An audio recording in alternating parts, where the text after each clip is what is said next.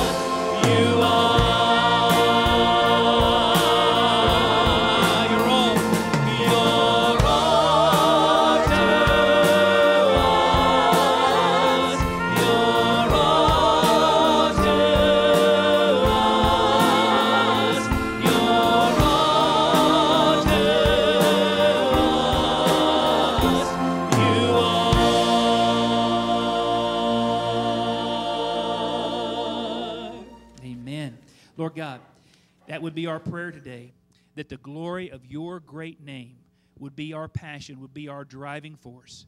Uh, Lord, we thank you for being bringing the gift of salvation to a lost and dying world and creating the church of Jesus Christ. Lord, may we live in strength and power that you provide, Lord, not on, of our own accord, but but through your the power of your Holy Spirit. It's in Christ's name we pray. Amen. Day of Giving is an event, a program that the church has started uh, several years ago. We have teamed up with Life Point Baptist Church and Selmore Baptist Church here in Ozark to help reach our community with the ultimate goal of telling them about Jesus Christ. We do that by using tools like uh, giving out clothes, uh, cutting hair, giving out food, but the most important thing we do during the day is to tell them the gospel and to have the opportunity to pray with them. Through Day of Giving, they have the opportunity, if you're an Ozark kid, to go over to the school and get a backpack to get them all the school supplies they need to get school ready. We have people that come as far as Arkansas, Springfield, Spokane, Sparta, Highlandville, all kinds of areas that can come in. Anybody, there's no restrictions that we put in for a financial need or anything like that. They don't have to show us anything. They don't have to be registered with a local agency. They just come in and, and are able to get what they need. Day of Giving got started from a, from a vision of, of a couple in the church. We had taken our first ever mission trip to Houston, Texas, and we got to witness a community outreach that their First Baptist Church in Houston had done. We came back um, with that inspiration. And our first year, we used an organization out of Kansas City. They brought clothes in the first year. And after the first year, we realized there's probably enough resources in our church and our community to be able to supply all the needs. We have so many donations that come in, and we are so blessed. Last year, we were even able to give a truckload of supplies to a church in Branson, and they began this process there. Day of Giving for the next year will begin the day after Day of Giving this year is over. Day of Giving is all year long. Uh, there is a group of amazing women organizing every Monday morning from 9 to noon, come and go. A lot of things that, that we give out are, are practically new. We have drives during the year for whatever we can do to get our church involved. We um, reach out to the community to show our love, to be the hands and feet of Jesus. God's hands have been in Day of Giving from the very beginning. He's the one that has allowed it to get to the point we're at today, and so we just let him do his work, and, and it just keeps growing.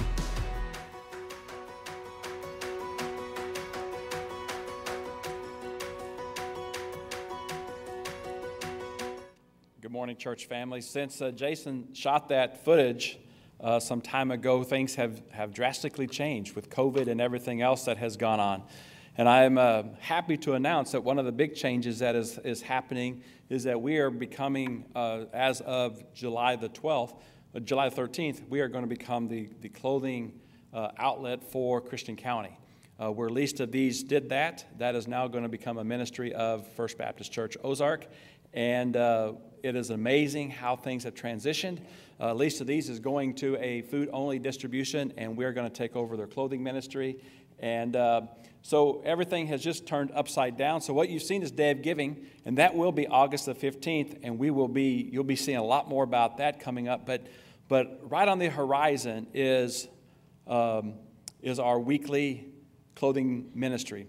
We are going to be opening up on Mondays and Wednesdays from 8 to 1 for our people in, in Christian County to come and get clothing. And we need volunteers. We need a, uh, a group of people that will commit themselves to be a part of that. Um, tomorrow morning at 10 o'clock, we're going to be offering a training session. Uh, what does it mean? How can I be involved? And all those kinds of things. And so, if, if you have questions, you can come tomorrow at, at, at 10 o'clock in the South Fellowship Hall and we can answer those questions. Also, Nikki and Teresa will be out in the foyer after the service and they can answer those questions as well.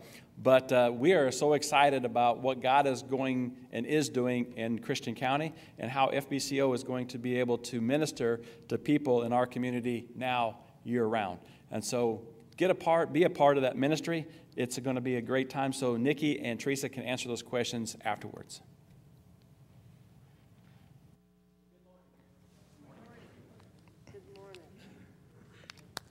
Am I on? Testing. Good deal. Well, life, uh, of course, is about transitions, and uh, we grow older, right, Mike? We get tired.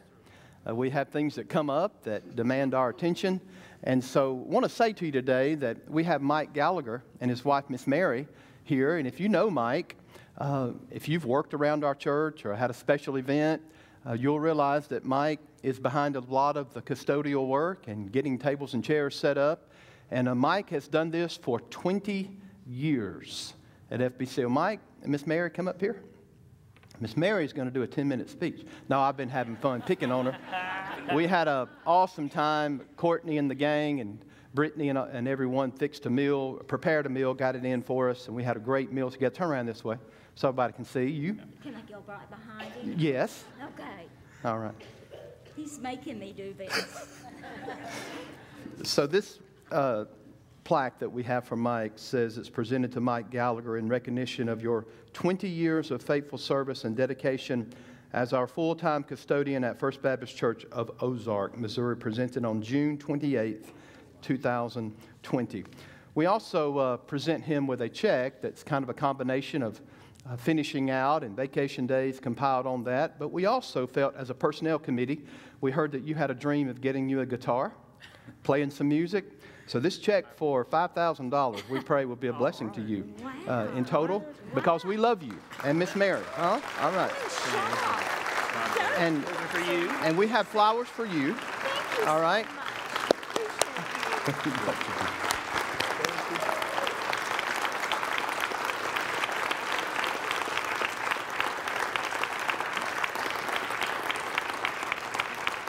God is good. And I want to add to that uh, Miss Mary has cancer. And uh, it's not, uh, it's, it's a difficult kind of cancer.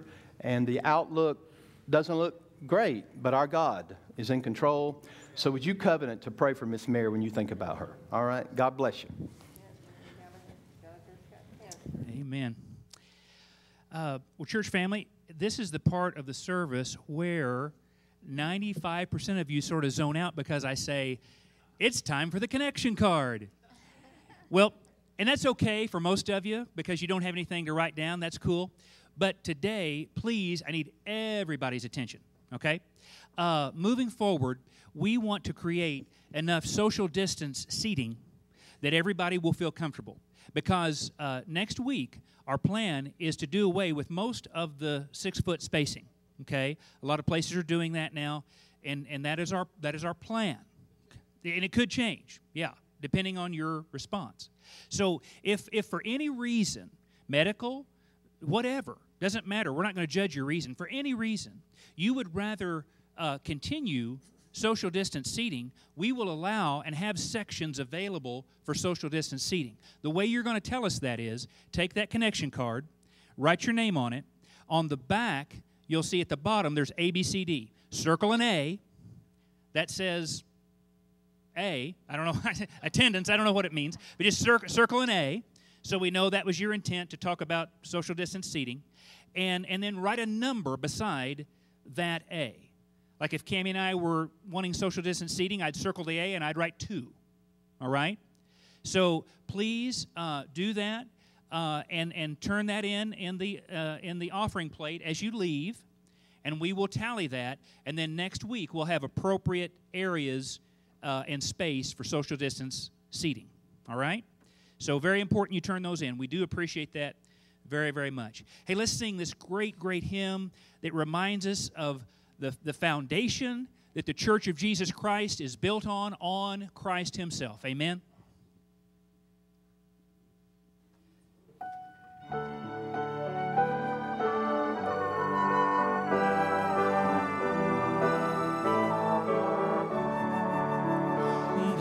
The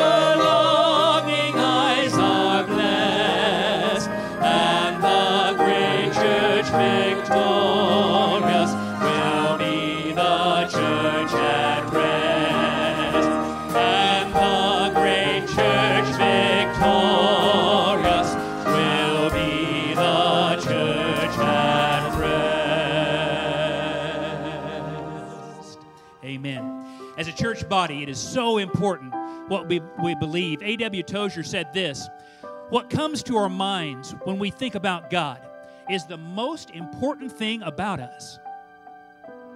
You could let all you could spend all day letting that sink in. I guarantee you it is profound. In uh, Al Mohler's book, The Apostles' Creed, by the way, the Apostles' Creed was formulated based on Scripture in about the first or second century. He says this All Christians believe more than is contained in the Apostles' Creed, but none can believe less. There are tenets of the Christian faith that we have to hang on to. And if we just let one of them go, it becomes a slippery slope. Amen? And this song reminds us of some of those tenets of the Christian faith. Let's sing it together. Our Father everlasting, the all creating one, God Almighty. Through your Holy Spirit, conceiving Christ the Son, Jesus our Savior. I believe in God our Father. I believe in Christ the Son. I believe in the Holy Spirit.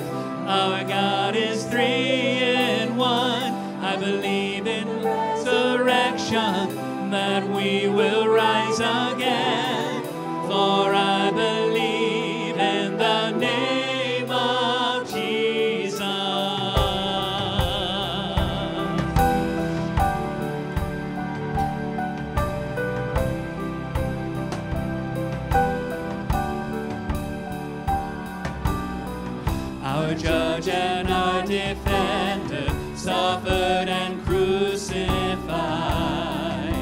Forgiveness is in you.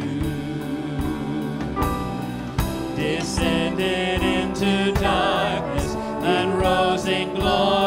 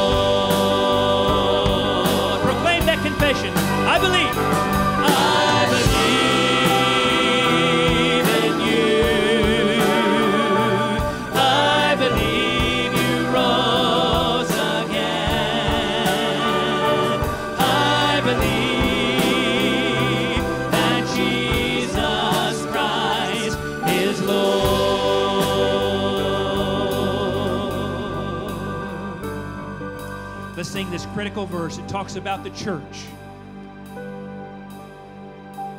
Oh, I believe in life eternal. I believe in the virgin birth. I believe in the saints' communion and in your holy church. I believe in the resurrection. Then Jesus comes again. For I believe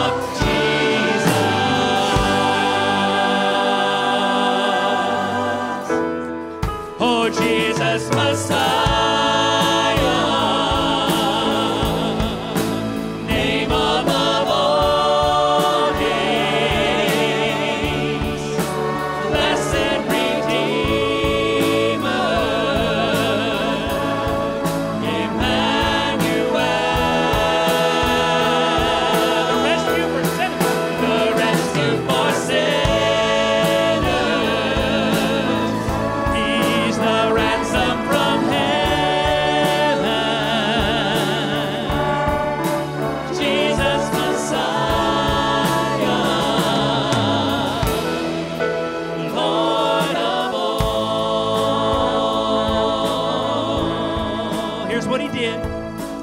He became sin who knew no sin, that we might become his righteousness. He humbled himself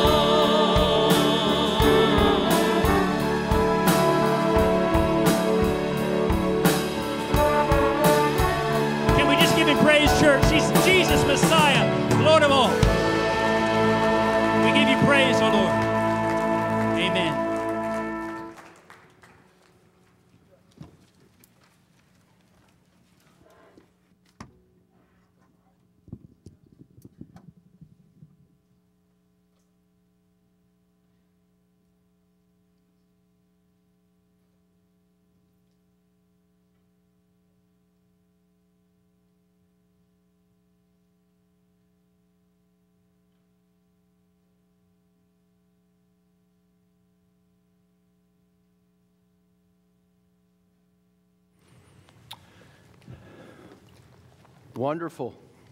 The song certainly set the context uh, for the sermon this morning. I will invite you to take your copy of God's Word and look with me in Matthew chapter 16. Today we're going to talk about the identity of Jesus Christ and the promise to the church. There is a quote by G.K. Chesterton that I hope we all agree with, and here's the quote We do not want a church that will move with the world, we want a church that will move the world. And I want to tell you, we have a Christ that will build his church. And in the midst of all the pessimism in our world about the survival of the church, I want to remind you that the church is the only thing that will survive. So we are thankful for the teaching of God's word. Let's get a running start. I know that I said 13 through 20 of chapter 16, but I need to set the context for you. It really starts in verse 1, but I'll allude to that. But listen, verse 5 of Matthew 16. When the disciples reached the other side, they had forgotten to bring any bread. Jesus said to them, Watch and beware of the leaven of the Pharisees and Sadducees. Thus, we have a contrast between the way they were thinking and how Jesus responded about the leaven, which is connected to bread. And I can tell you now, Jesus was not talking about gluten, okay? And they began discussing it among themselves, saying, the continuous action of the verb tense is they were ongoingly, they were, it was an ongoing conversation about the bread. We brought no bread. But Jesus, aware of this, said, Oh, you of little faith, why are you discussing among yourselves the fact that you have no bread? Do you not perceive? Do you not remember the five loaves for the five thousand and how many baskets you gathered, or the seven loaves for the four thousand and how many baskets you gathered? How is it that you fail to understand that I did not speak about bread? Again, beware of the leaven of the Pharisees and Sadducees. Then, aha moment, they understood that he did not tell them to beware of the leaven of the bread, but of the teaching of the Pharisees and Sadducees. This particular lack of understanding that the identity of Christ in the lives of the Pharisees and Sadducees now is going to be juxtapositioned with this incredible confession. Verse 13. Now, when Jesus came into the district of Caesarea Philippi, he asked his disciples, Who do people say that the Son of Man is? And they said, Some say John the Baptist, others say Elijah, and others Jeremiah, or one of the prophets. He said to them, But who do you say that I am? Simon Peter replied, You are the Christ, the Son of the living God. And Jesus answered him, Blessed are you, Simon Barjona, son of Jonah, for flesh and blood has not revealed this to you, but my Father who is in heaven. And I tell you, you are Peter, and on this rock I will build my church, and the gates of hell shall not prevail against it. I will give you, second person singular, Peter, the keys of the kingdom of heaven. And whatever you bind on earth shall be bound in heaven, and whatever you loose on earth shall be loosed in heaven. Then he strictly charged the disciples to tell no one that he was the Christ. In many ways, the church of the living God is not at all well today. She is floundering and flailing around in theological and moral confusion.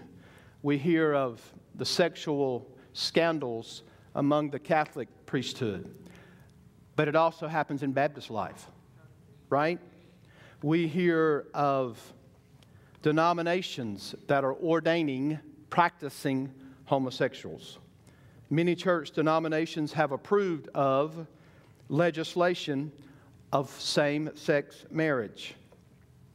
Nations like Denmark suspended and then reinstated a Lutheran priest who said this before he was dismissed There's no heavenly Father, no eternal life, and no resurrection. Evangelicals now regularly debate the possibility that there is salvation in other religions other than Jesus.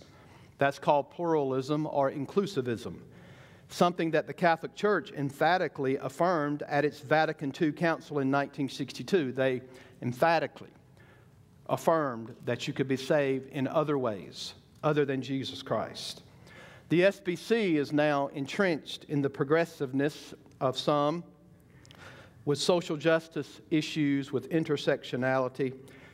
Owen Strachan said, Let the pastors of Christ Church give their people a massive dose of the gospel and none of the law this Sunday. Intersectionality brings anxiety, it brings anger, division, despair, discouragement, and alienation. The gospel brings rest and peace and unity and hope and refreshment and love in Christ Jesus. Now, some of you may say, Pastor, with all of that, are you pessimistic about the survival of the church? And I will tell you, not at all. In our text of Scripture, we learn that the founder of the church is none other than the Lord Jesus Christ. And I want to tell you today that this message is so essential for us in our day to hear. The methods that we have as a church are things that we need to get from the text. A.W. Tozer said, A local church will only be as great as its conception of God. Today, I want you to see how great our God is.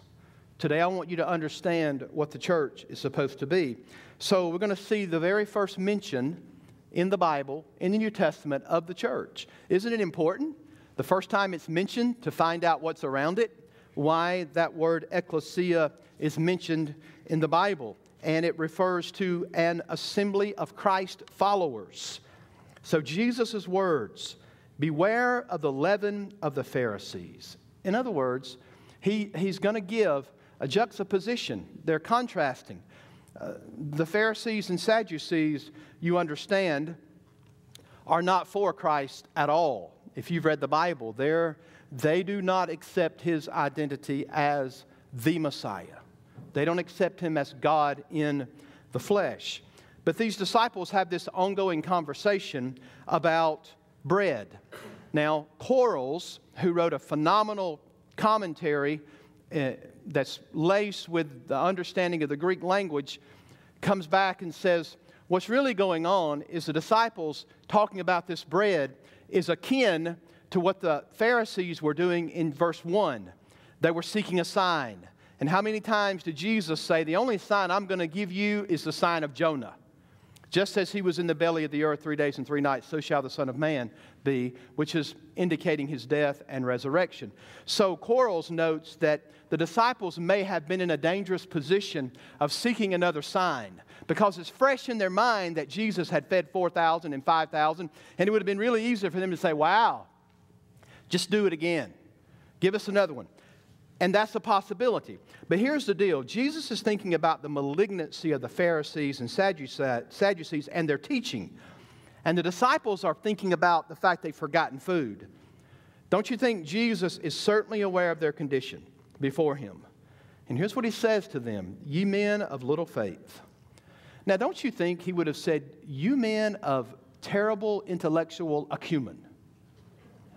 I mean, you guys are not thinking. Why does he say faith? I mean, why would Jesus say this? The problem seems to be the confusion of what Jesus was really talking about. It seems to be an intelligent issue, yet faith is what, folks, gives perception. It is faith that gives you insight.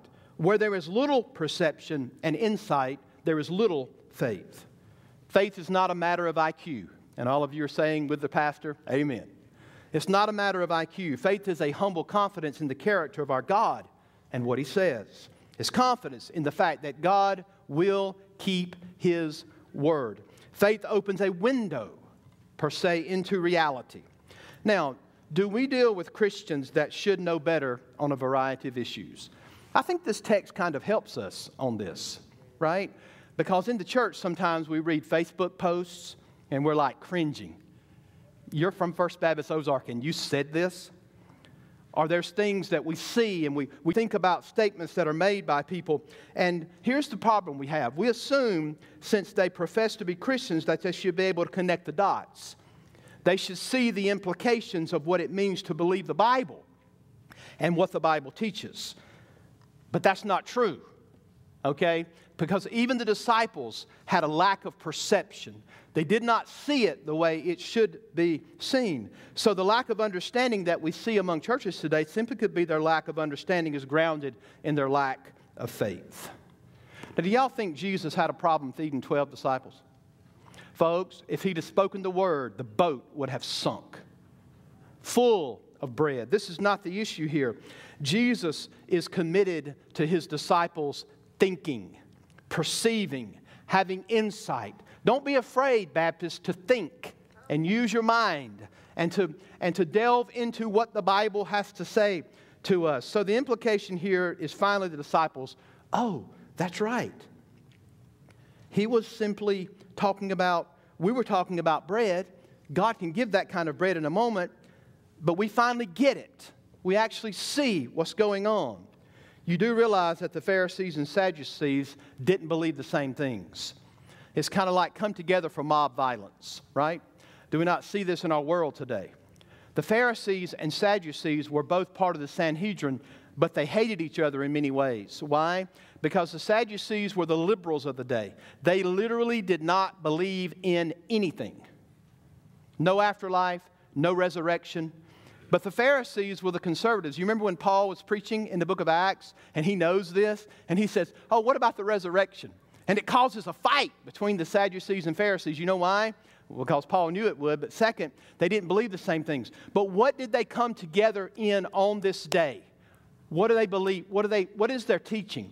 What is this leaven that permeates and sours and, and causes contamination? What is it? It's their common belief of their rejection of the Son of God. They rejected Jesus Christ, and this is what brings them together. They rejected the very purpose of God.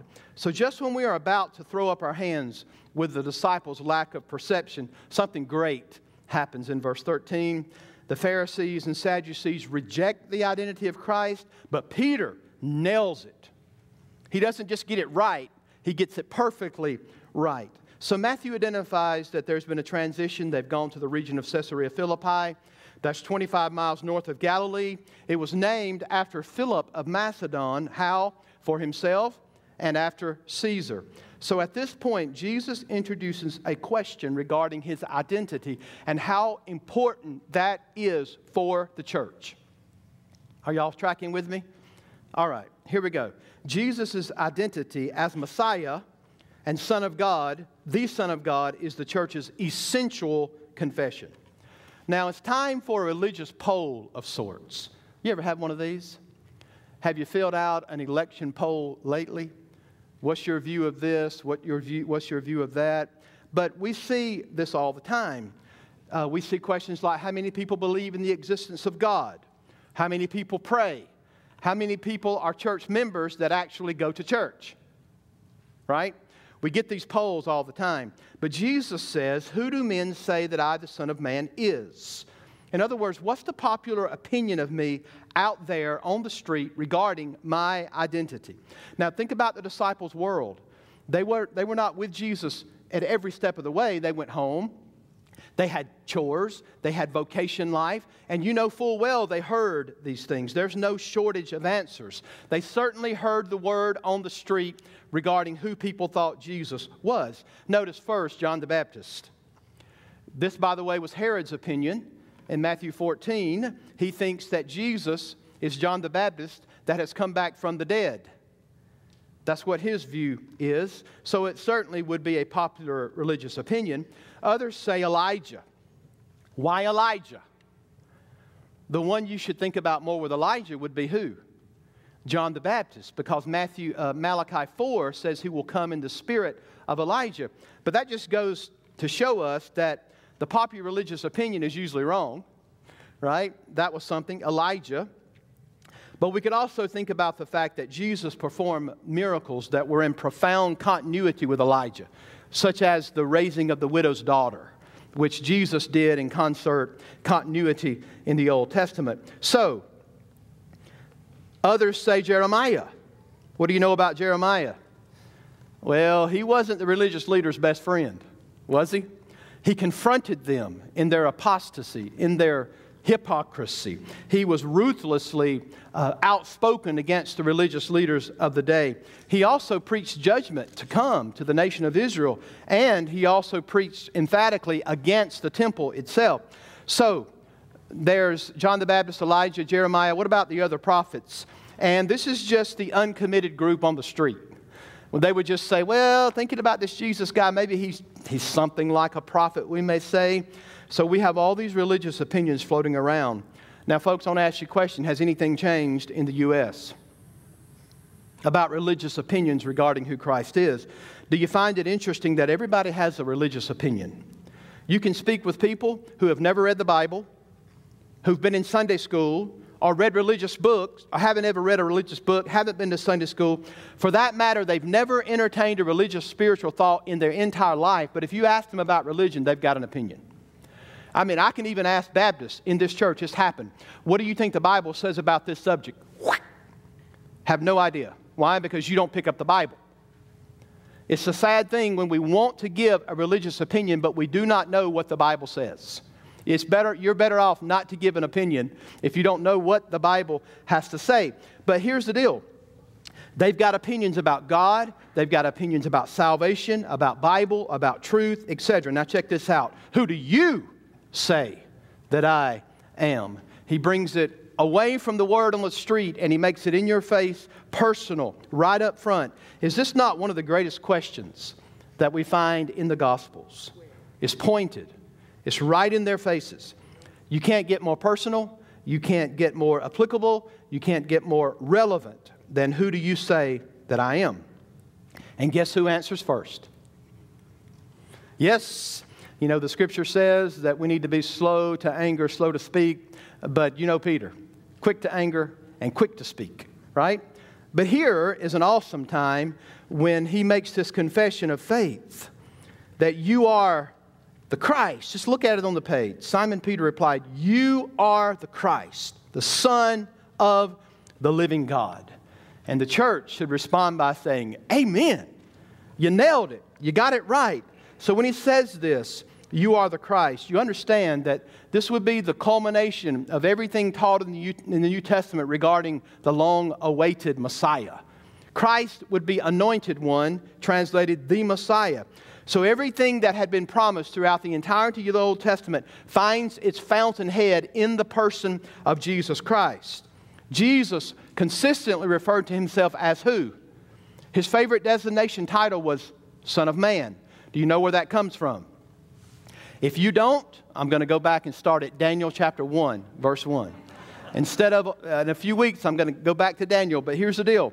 We know that the first time Son of Man is used, it's used in Daniel 7, 13 through 14. So it's couched in apocalyptic literature. So there's some ambiguity. There's some mystery surrounding the Son of Man that's just thrown out there in the book of Daniel. But Peter steps forward and says, Let me correct this. He doesn't think this, but he's giving us exactly who Daniel was speaking of when he says, You are the Christ. So, Jesus is the Christ, God's Messiah. You are the long awaited prophet, priest, and king. You're the promised anointed one who would come and deliver his people. And the definite article highlights that Jesus is the one and only Messiah.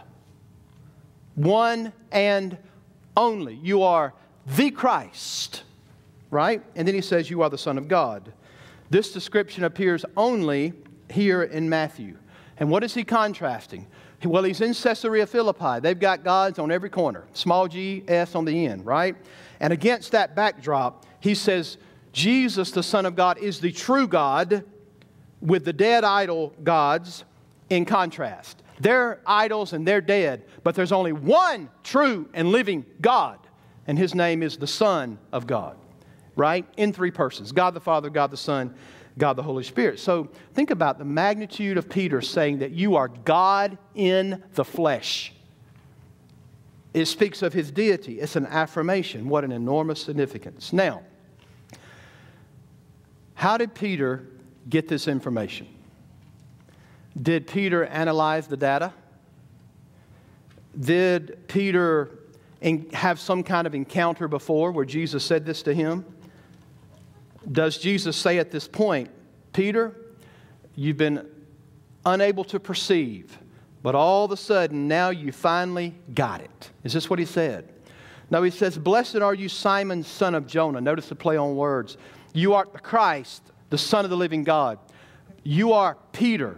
You are a son of Jonah. Blessed, you are Simon, son of Jonah. You are an ordinary human being. I am the Son of God. You are an ordinary son of some man, son of Jonah on the face of the earth.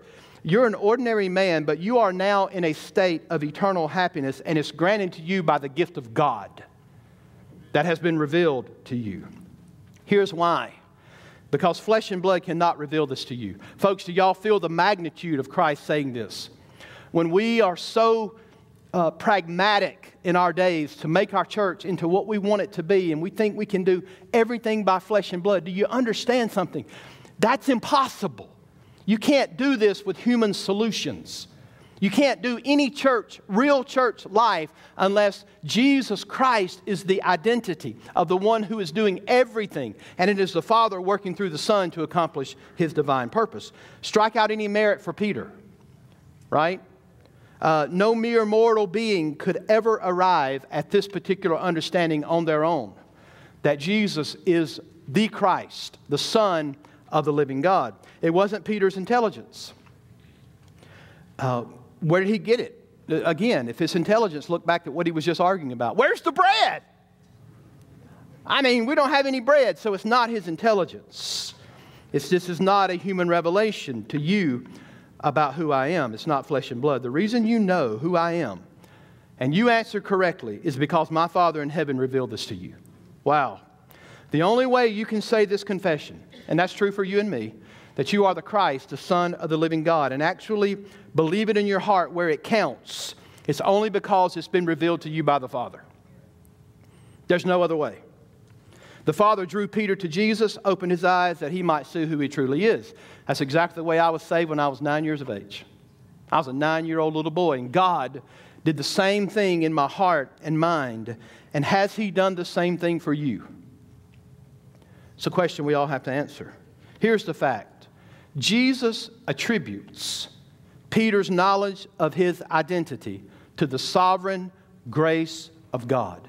Flesh and blood cannot give you this understanding. Only my Father who is in heaven can reveal this to you. Let me show you Matthew 11. I could have gone numerous places, but since we're in the book of Matthew, just turn left in your copy of the scripture. Look down in verse 25 of chapter 11. At that time, Jesus declared, I thank you, Father, Lord of heaven and earth, that you have hidden these things from the wise and understanding and revealed them to little children. Yes, Father, for such was your gracious will.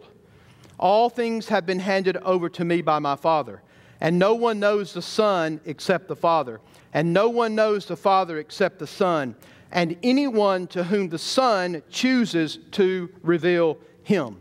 And then he says, Come to me, all who labor and are heavy laden, and I will give you rest. Do you understand what an incredible turning point this is with Peter's confession?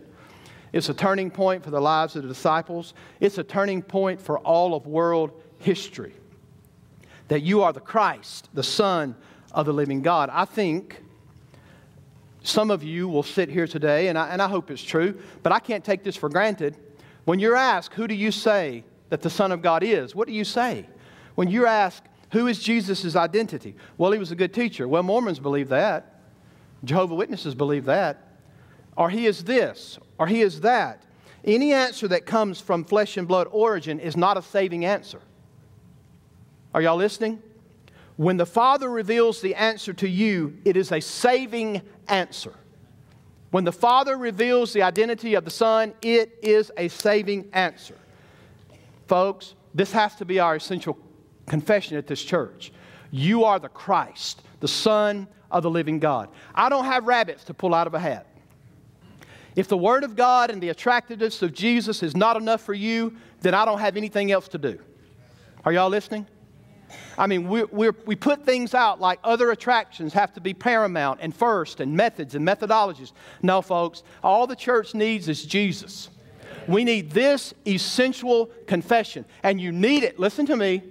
I'm not a prophet or son of a prophet in that sense. I'm not predicting the future, but I'm telling you something, folks. It's going to get rough in the United States of America much worse than you see now. And the very first thing they're going to try to do is move us away from our essential confession that Jesus is the Christ, the Son of the living God, because it's discriminatory to tell other people that you can't get to heaven other than through Christ. Right? We're going to, we're going to go down. You think it's bad to pull down a statue of Jesus, you just wait. It's going to get progressively worse. So I'm trying to undergird this church to tell you don't move away from the essential confession that Jesus Christ is the living God and the Son of God. and the only way of salvation. Right? Okay. That's the church's confession. But what about the church's founder? Notice verse seven, uh, 17. And Jesus answered him, Blessed are you, Simon Barjona, for flesh and blood has not revealed this to you, but my Father is in, who is in heaven. I, found something interesting the other day. I, I browsed through. Do you know how much ink has been spilled between verses 17 and 20 about understanding this text? Every bit of uh, papal authority, the Roman Catholic Church comes from those verses. Its institution, what they believe, which is heretical, which is not in the Bible, those things come from this. I read an excerpt that said there was a work that was written on this text. It's called an exegesis of Matthew 16, 17 through 20. And listen, here's where it focused from 1781 to 1965. Can you imagine that much work, that many theories about what's going on? But look, here's what the text says And I tell you, you are Peter, and on this rock I will build my church, and the gates of hell shall not prevail against it. I will give you, second person singular, the keys of the kingdom of heaven, and whatever you bind on earth shall be bound in heaven, and whatever you loose on earth shall be loosed in heaven. Now, can I give you something that's very obvious? And we miss this sometimes. Peter says, You are the Christ, the Son of the living God. Jesus turns around in a declaration and says, You are Peter, and upon this rock. Now, is that pretty straightforward? You are Christ, the Son of the living God, turns right around and says, You are Peter, and upon this rock I'll build my church. Peter makes a stunning confession, and then the Lord makes a stunning declaration. Now, again, Roman Catholics took this text to argue what's called the primacy of Peter. Peter is the first pope in their understanding. It's also used for their belief in papal infallibility. Why? Because Peter got it right. He has to be infallible, even though it's not Peter's intellect that gave it to him right?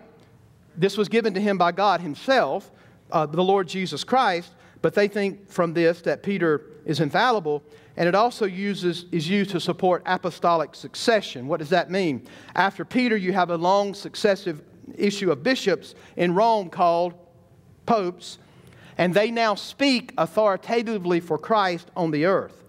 Well, here's the deal those, those ideas are not in this text, period. Those ideas are not in any text of the Bible. The ideas are actually contrary to the Bible. So the next phrase is remarkable. The grammar in English would be like this Mark my words. So it's more than a declaration to say what is merely true. I say to you, Peter, mark my words, it's an announcement of the effects of the identity of Cephas. In other words, because of that confession, because he nails it, because he gets it right, there's a new identity given to his position. It's a declaration of more than what's merely true, it's an announcement that affects a new identity for Peter. What does Jesus mean by this rock? Grammatically, uh, upon this rock, Petros, I will build my church. There's the play on words per se of Petros versus Petra. In other words, a masculine noun for rock versus a feminine noun for a larger rock. And this has been argued and argued and argued. Is it Peter? I call you Peter, and upon Peter, this rock, I will build my church. Is it Peter's confession? Is it Jesus? Is it revealed truth that is the confession? Is it Peter as a representative for all the other apostles? Well, to, to cut the chase for a grammatical lesson, let me just remind you that the grammar suggests that Peter is, in fact, called a foundation in this verse.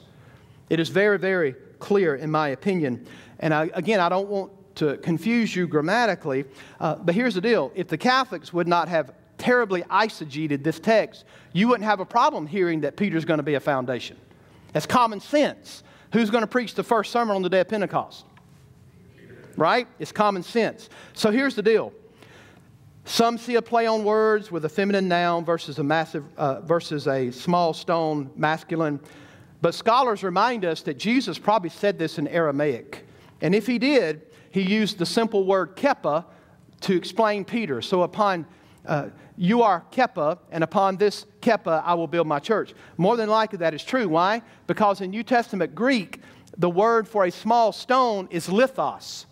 Wouldn't it have been very easy for him just to put lithos in there if he was speaking of a small stone. So, although Peter is addressed here, in my opinion, as the beginning foundation of the church, it no, in no way undermines the supremacy of Jesus Christ, the Lord, right? Let me show you Ephesians chapter 3. So, I would see Peter as maybe first among equals because he is going to bring the gospel first, the first one to ever preach a Christian gospel. But let me show you what it says in Ephesians chapter 2, verse 20. Turn fast.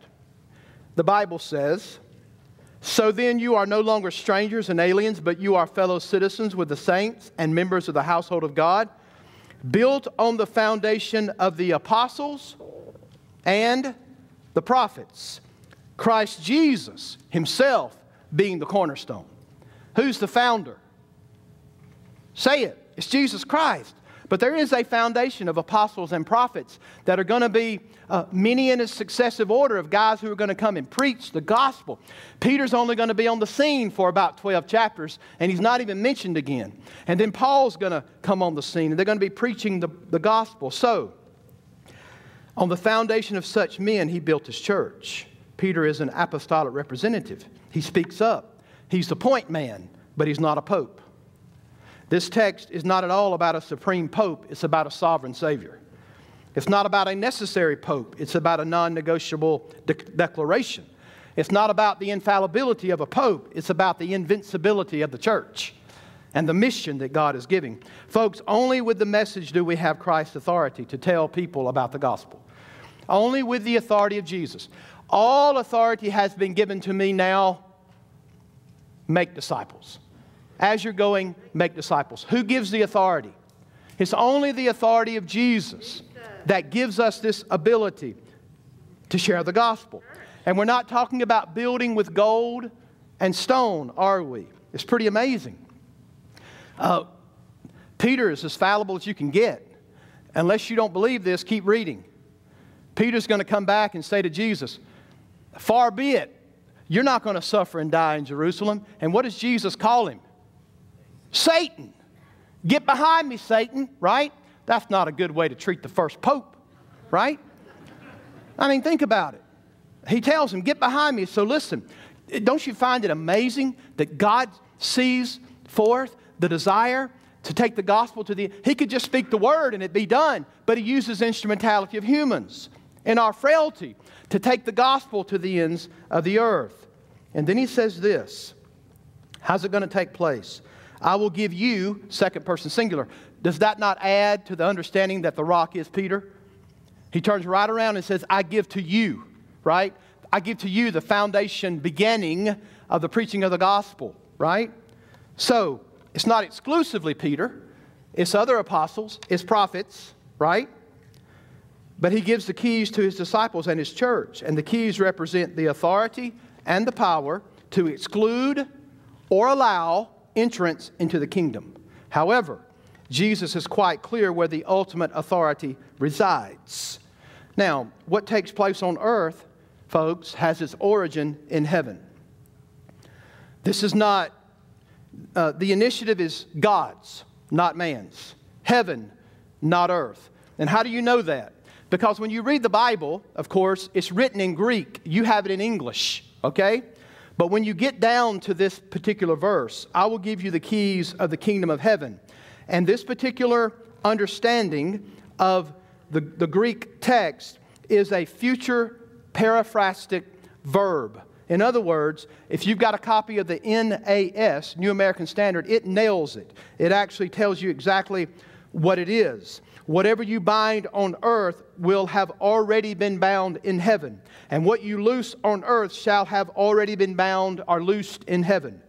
So, in the exercising of the kingdom and the keys of taking the gospel to the ends of the earth, don't you see that it's a sovereign initiative? And I know I get hit by that because I'm a preacher who preaches that God is in control and He initiates salvation. I'm okay with that. But make sure you study the language before you jump on me. Okay? It cannot mean anything else. In other words, what, what is accomplished on earth has already been accomplished in heaven. It is heaven's initiative. I mean, you've already heard it. You can't get revealed truth unless the Father gives it to you, right? And so that's the understanding of the verb. Peter and the other disciples and we open the kingdom to many, but we also shut the kingdom to many, right? When they don't, when they reject the gospel of Jesus Christ, the kingdom is shut. So whatever is loosed on earth shall be loosed in heaven. Whatever is bound on earth will have already been bound in heaven. It originates there. It is God who has the authority over us, not us.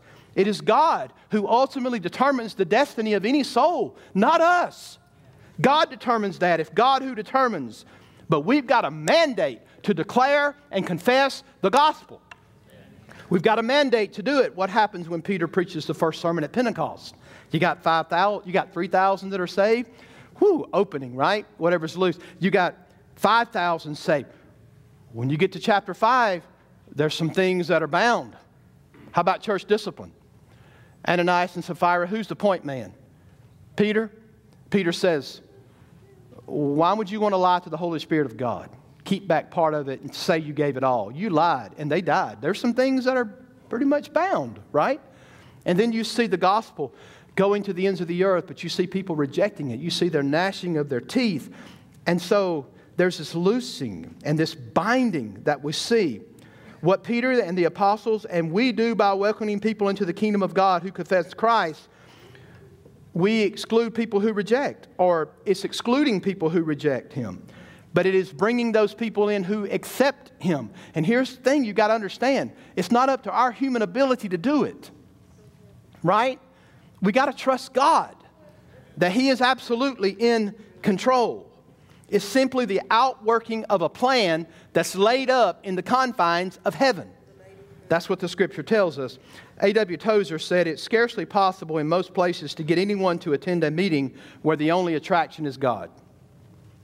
Folks, what's our attraction here at FBCO? What is our attraction? Are y'all listening? I mean, son, if we bring Garth Brooks up here, everybody will come. You see that on TV last night, outside concert? You know, if we, I mean, people will show up. But what if you know in the morning that the attraction at this church is only God? I mean, it's only Jesus Christ. As a matter of fact, when I preach a sermon, if you leave thinking about me, you missed it.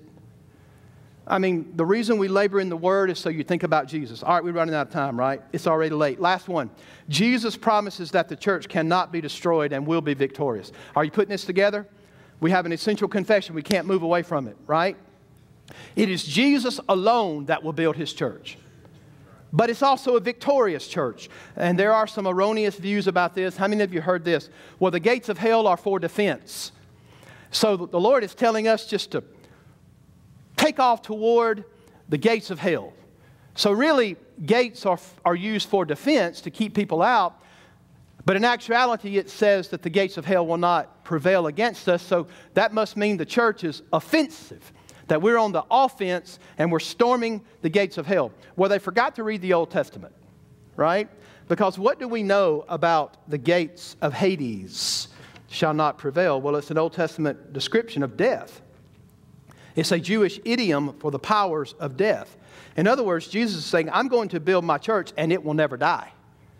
Nothing will stop it. It will be victorious. The powers of death will never overcome my church. Now, did death destroy our Messiah? Did it? No. Death could not hold him. And it's not going to stop the church of the living God either. The church will not be extinguished. Now it rises through its afflictions. As J.C. Ryle once said, the church is an anvil that has broken many a hammer in this world, and it will break many a hammer still. I'm telling you, folks, if the U.S. stands up against the church, it'll get hammered. It's going to get hammered eventually. The church will win. Now, why does Jesus say this in verse 20? Then he strictly charged the disciples to tell no one that he was the Christ. Now, is that what we're supposed to do today? Don't tell anybody he's the Christ. Well, just think about it. Although it had been revealed to Peter by divine origin that Jesus was the Christ, the Son of the living God, one thing Peter did not yet understand was the suffering and death and resurrection of Christ. So, without understanding that, proclamation should not go out. In other words, you got to understand the entire gospel, right? And so for Peter and for all the other disciples, Peter's going to turn right around and say, huh, death in Jerusalem? No way. He didn't have the, under, the full understanding for gospel proclamation. So, Jesus was not promoting a political figure in himself, he was promoting a Savior, right? That was going to touch the ends of the world. So, here's a serious question I cannot assume just because we sit in this building together that we all have the same answer. But here's the deal here's the question Who do you say that the Son of God is? Who do you say that Jesus is? It's a serious question. Can you say that you are the Christ, the Son of the living God? If you can't say that in the seat of who you are, ever how you want to say that, your heart, cardia in the Greek, seat of the emotions, what makes you who you are. If you can't say that, you need to pray to Almighty God that He will open your heart up so that you can understand who His Son is. The answer, check this out, the answer to that question is eternal life. Father, thank you for your word. God, help us at this church to keep the essential confession that you are Christ, the Son of the living God that we don't have the power to build your church. You said, I will build my church. And oh Lord God, thank you for the victory that the church has today. All because of your promise in your word that death itself will not stop the church. Lord, help us. Lord, help us in a day when things are fuzzy when churches are succumbing to secular humanism at every turn. God, help us to stick to the Bible. God, do not let the world take the Bible out of our hands. God, help us. And if there's someone under the sound of my voice that's lost, let them understand that the identity of who Jesus Christ is is a matter of eternal life. Father, reveal it to your people today. Reveal the identity of your Son. And what welds that together? Our need with the sufficiency of Jesus is called faith. It's the faith that you work in us, that we respond with. We believe into the gospel. We go from a place of unbelief to a place of belief in the person and work of Jesus Christ. God help us. In Jesus' name we pray. Amen. Well, God bless you. Listen, seriously, I know things are different, and I want to do a call to invitation and make you come to this altar uh, would not make you ask you to come to the altar and pray for lost people. I get that, but we're still in that restrictive mode, okay, in our in our auditorium. But here's the deal: Would you please mark that bullet, mark that card, because it hits pastors hard, and we don't always know the right thing to do. I wish the Lord would reveal to me this is what I want you to do. But folks, I know coronavirus cases are spiking again. This thing is real. So we don't want to do anything. I know we shot out an email, James did, but look, uh, I'm the preacher, so I can change my mind, right? no, seriously, we, we want to do things right. So um, I'm already struggling with coming back with one service on the 5th. We need you to sign, uh, dot that card. We need to study more this week, uh, be looking for emails, and it may be that we need to continue through July with social distancing. And uh, Josh over at Selmore this morning announced they will not do Sunday school in July, and they were going to do it starting on the 5th but they they're not going to do it now. So pray for me, okay? Pray that we make the right decision, and uh, we, uh, we'll get back together as a congregation as soon as we possibly can, meaning not a 9 and 11 and Sunday school, okay? Y'all can walk in my shoes this week if you want to. You can call me and say, Preacher, here's the decision you ought to make. No. God bless each one of you. Amen.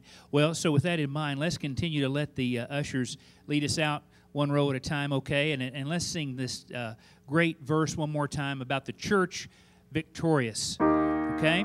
And mid toil and tribulation and tumult